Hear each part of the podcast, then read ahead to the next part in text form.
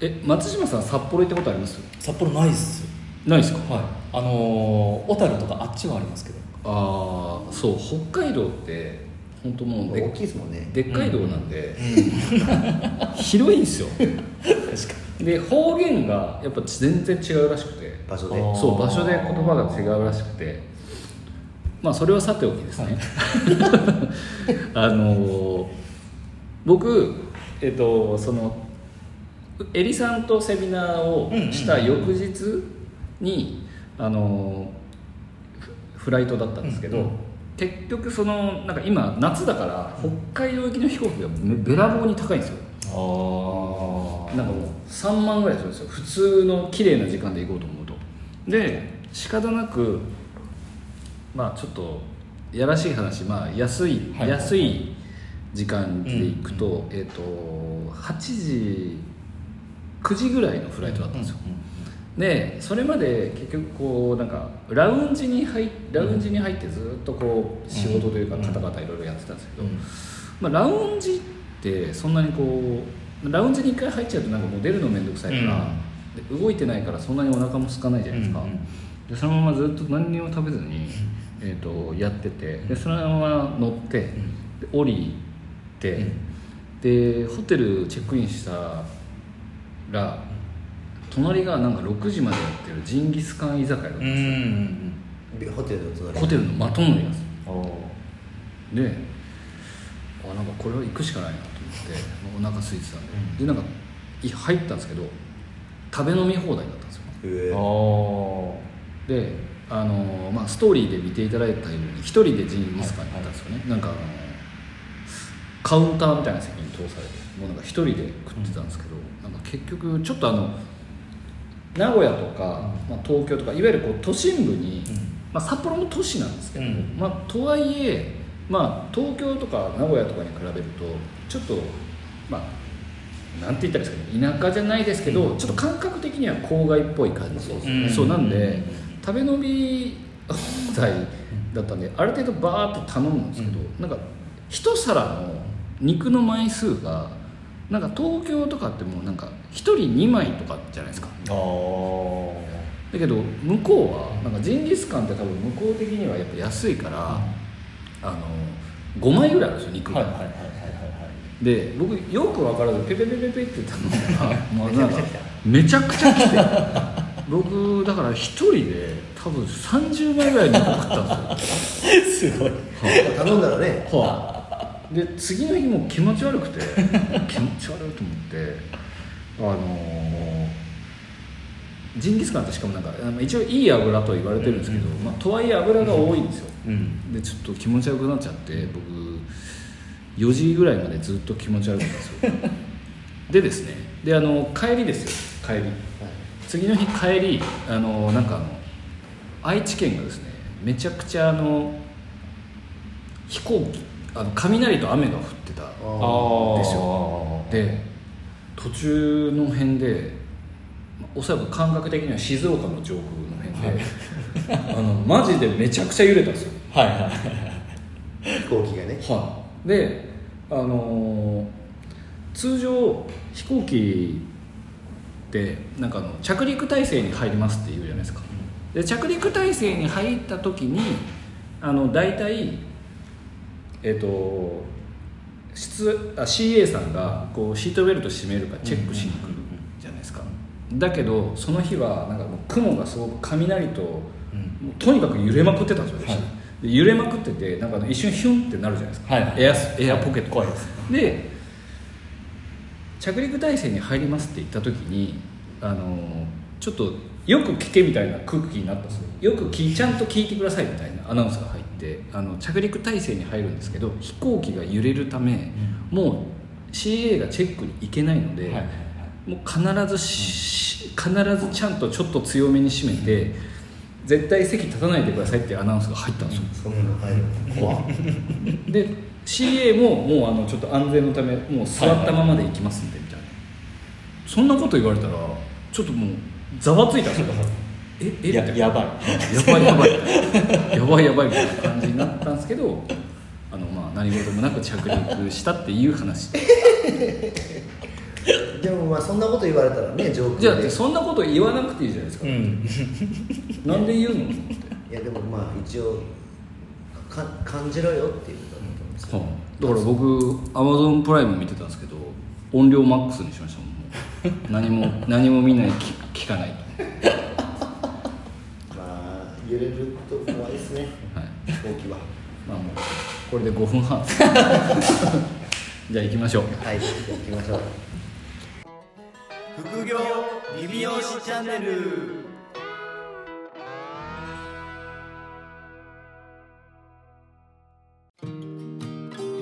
副業理美容師チャンネルは理美容室経営だけにとらわれず理美容室経営以外のキャッシュポイントを作りたい経営者様に聞いていただきたい番組です。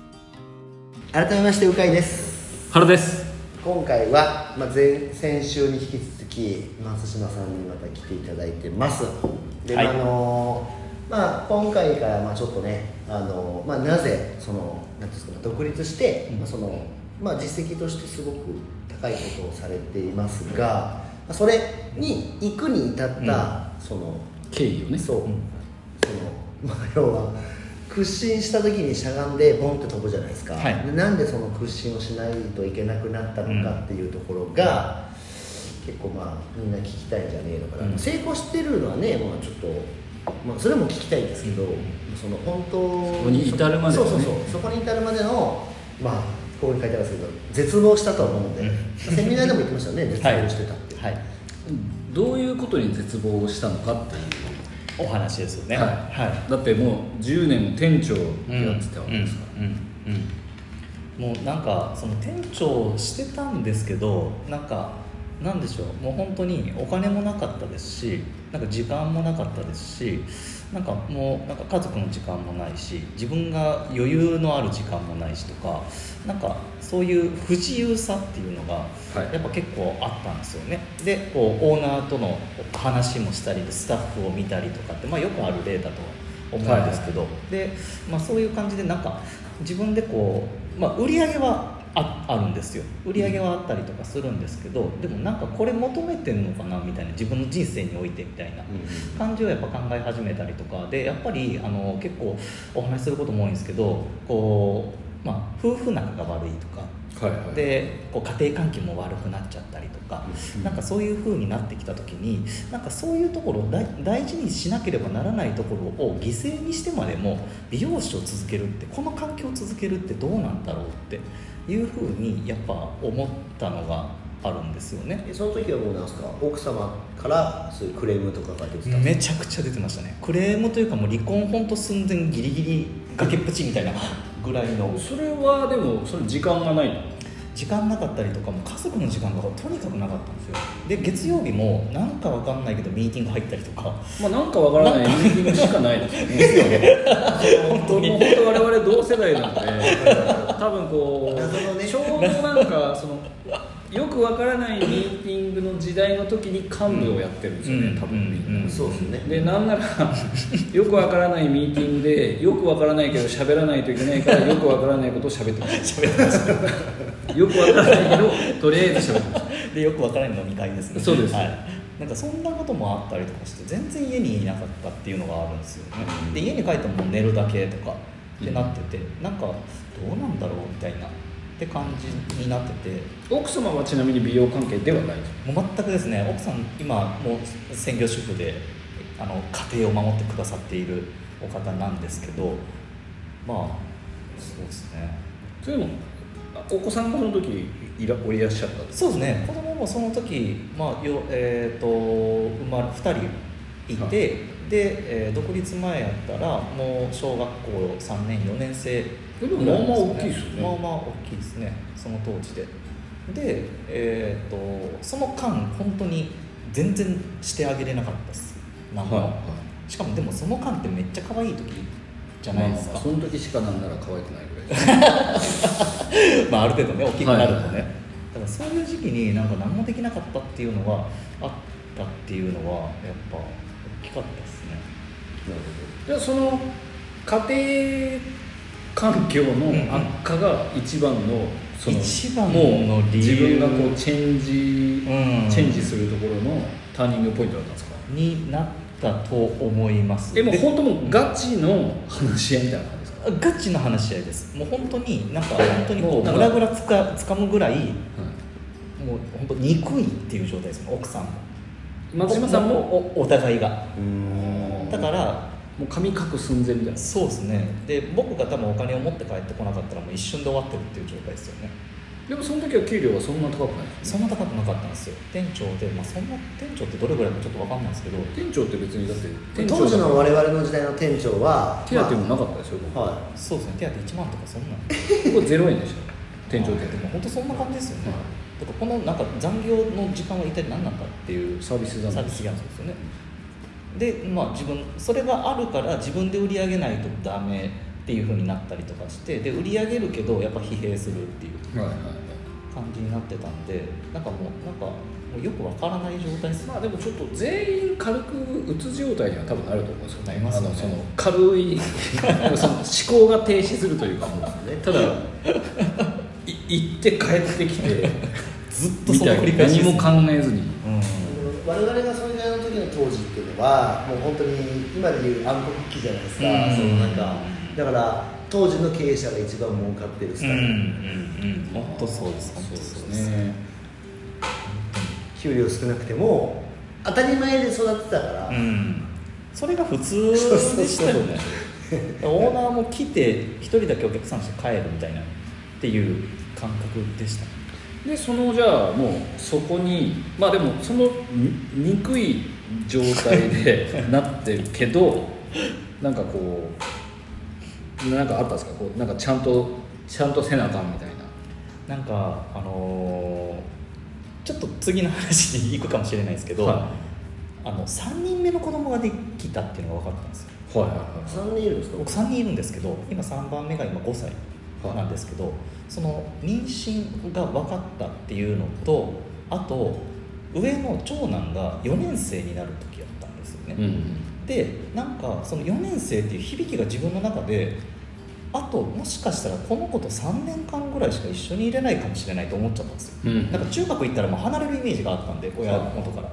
だからあれ？と思った時にこれで本当いいのかな？みたいな残りわずかな時間を一緒にいないっていうのってどうなんだろうっていう感じになったりとかあと妊娠が分かったっていうのでこれから生まれてくる子もいるって。それでまたこれを繰り返すのかみたいなでもその時は憎しみ合ってたのに妊娠憎しみしたそういう感じなんですね。そこはちょっとあのそそれはまあまあまあまあ。まあ憎しみ合っててもちょっとムラっとしたら。なるほどね。それはそうかそうか。それはじゃあしょうがない、まあ、それもあって、まあ、そういうきっかけがあるっていう。あまあでも僕たちの世代の独立のあれって結構結婚出産じゃないですか、うんうん、きっかけにはなりますよねうん。じゃないとまあ自分一人だったら別に、うん。まあ、死にはしないうんし、そのなんかまあある程度店長とかうん。幹部という地位でお客さんもいて、まあまあ言うたらちょっとそのチヤホヤされ、うん。チヤホヤされてないわけではないわけじゃないですか、ってなるとちょっとなんかそのもう追い込まれすぎて、うん。そのチヤホヤされてるっていうこう抽象的なものでなんかなぜか満足が若干満たされてるっていう軽くフロー状態に入ってるじゃないですか、でも全然それがお金と時間に変わってるかっていうと、何にも変わってないっていうことに気づくのは多分その実際に結婚とか子供ができてなんかその今までかからなかったお金とか、うん。かからなかった時間うん。っていうのを自分のリソースとして投資しないといけないと気づいた時に、うん。まあこっちその本当憎しみ合って離れちゃううん夫婦とかも、うん。まあ、今は多いうんとは思うんですよ、まあ、4人に1人とか3人に1人離婚する時代なんで全然もう普通っちゃ普通なんですけど、まあ、僕たちの時って結構その、まあ、あんまりいなかったうんじゃないですか、うん。なのであの、まあ、家族系が一番頑張れるまあなんか綺麗な話になっちゃうんですけどね、うん。まあでも気づきがと得れるのは多分その外部からのこう圧が一番大きいかなとは、うん。まあ責任がありますからね。そうですね。やっぱり。そこは強いですよね。なんか他になんかそのオーナーオーナーとの関係が別に悪かったとかではないんですか？オーナーとの関係は別に悪かったでもないっていう状態なんですけどでもなんかこの人だけが儲かってるのは正直嫌だなっていうのはありましたね。もう間違いないですね。だから自分がその立ち位置に行けばいいのかなってい。いうところにやっぱ変わっちゃってその中で別に店長じゃなくてもいいよねっていう感じになった時にたまたまでもうちのオーナーは最後崩壊してるんですよ。それ今はもうないんですか？もうないんですよ。僕もお店を買い取ったんですね。買い取らせていただいて、まあ、その話があって買い取らせていただいて。あーなるほどなるほど。で3店舗あったんですけどでもう一つのサロンも別のその、えースタッフが買い取ってで最後に残ったオーナーがいる本店の、えー人たちが独立するってなったんですよね。だからオーナーが40坪ぐらいの店なんですけど1人になっちゃったんですよ。でこれいかんよなってなって。これいかんってなってでオーナーともう一人で共同経営をされてたんですけど、はい。でその共同経営してる、まあ、お大元の社長というかちょっとまあはい。お金持ってるおっさんなんですけどでその人があのもう買い取る、うん。でそこに人材を持っていってややり直してみたいな感じなんでオーナーはもう何もなくなっちゃったっていう状態になってますそこのサロン自体まだあるんですか？まだあります、うん。はい。まだ3店舗ともあってそれぞれがもうオーナーは違うっていうなるほど。じゃあまあもともといた店舗を一応買い取ってるっていう感じからスタートしてるはい、えその店舗は小さかったんですか？僕の店舗ですか、はい。僕の店舗今18坪ぐらい。あでもそれで今一人？で1人です。でその当時独立した当時は2人いたんですよスタッフが。で、えー結婚結婚出産出産で辞めちゃったっていう。ちょっとなんか胸が痛いで まあ一人サロンになって一人サロンになったって感じ。そうですね。それがそうですね。独立しても本当すぐですね。辞めちゃったのが、じゃあこれはもう来週です。そう。でまあじゃあ一人でサロン始めてその当時は今の考え方になってないですよねだからあまだなってないですね。もう一回絶望してるんですよそう。でそこでちょっともみもみになった時があって、うんあこのままじゃあかんっていうのがいいっすね。この先に出てくるんですよね。で来週にしか出てこない。で来週以降もまあ楽しいそりゃそうですよ。ほどなるほど、まあ、でもこれはだって松島の物販塾のページには載ってないですから。乗ってないです。乗ってないです。そうっすね。まああんま載せれないですから。そうっすよね、はい。ちょっとディープすぎて。ちょっとディープですね訴えられるかもしれないんで。マジでまあでもまあ1店舗を買い取ってスタッフごとじゃあ移籍っていう感じそうですね。スタッフとお客様と、うん、じゃあスタートは僕とほと同じですね僕あー。僕もいた店舗を買い取って。るんで、はいはいはいはい。ちなみに結構な金額で買ったんですか？いや多分結構でもないと思う。1000万。まあでもでも結構だと結構だと思う。居抜きで買ったらだって。ね あそうですね。200300とかなんで。そうなんですよ。ここもあごめんなさい。ちょっと時間伸びるかもしれないですけど ここも失敗してます。これは来週です、それではあのこの松島さんの、えーここからですね。ここまではよくよくあるはい。パティーンだと思う。ので来週からが本番戦やと。どんどん上がってくるどんどんここからヒストリーが始まりますから。また来週お聞きください、さようなら。さよなら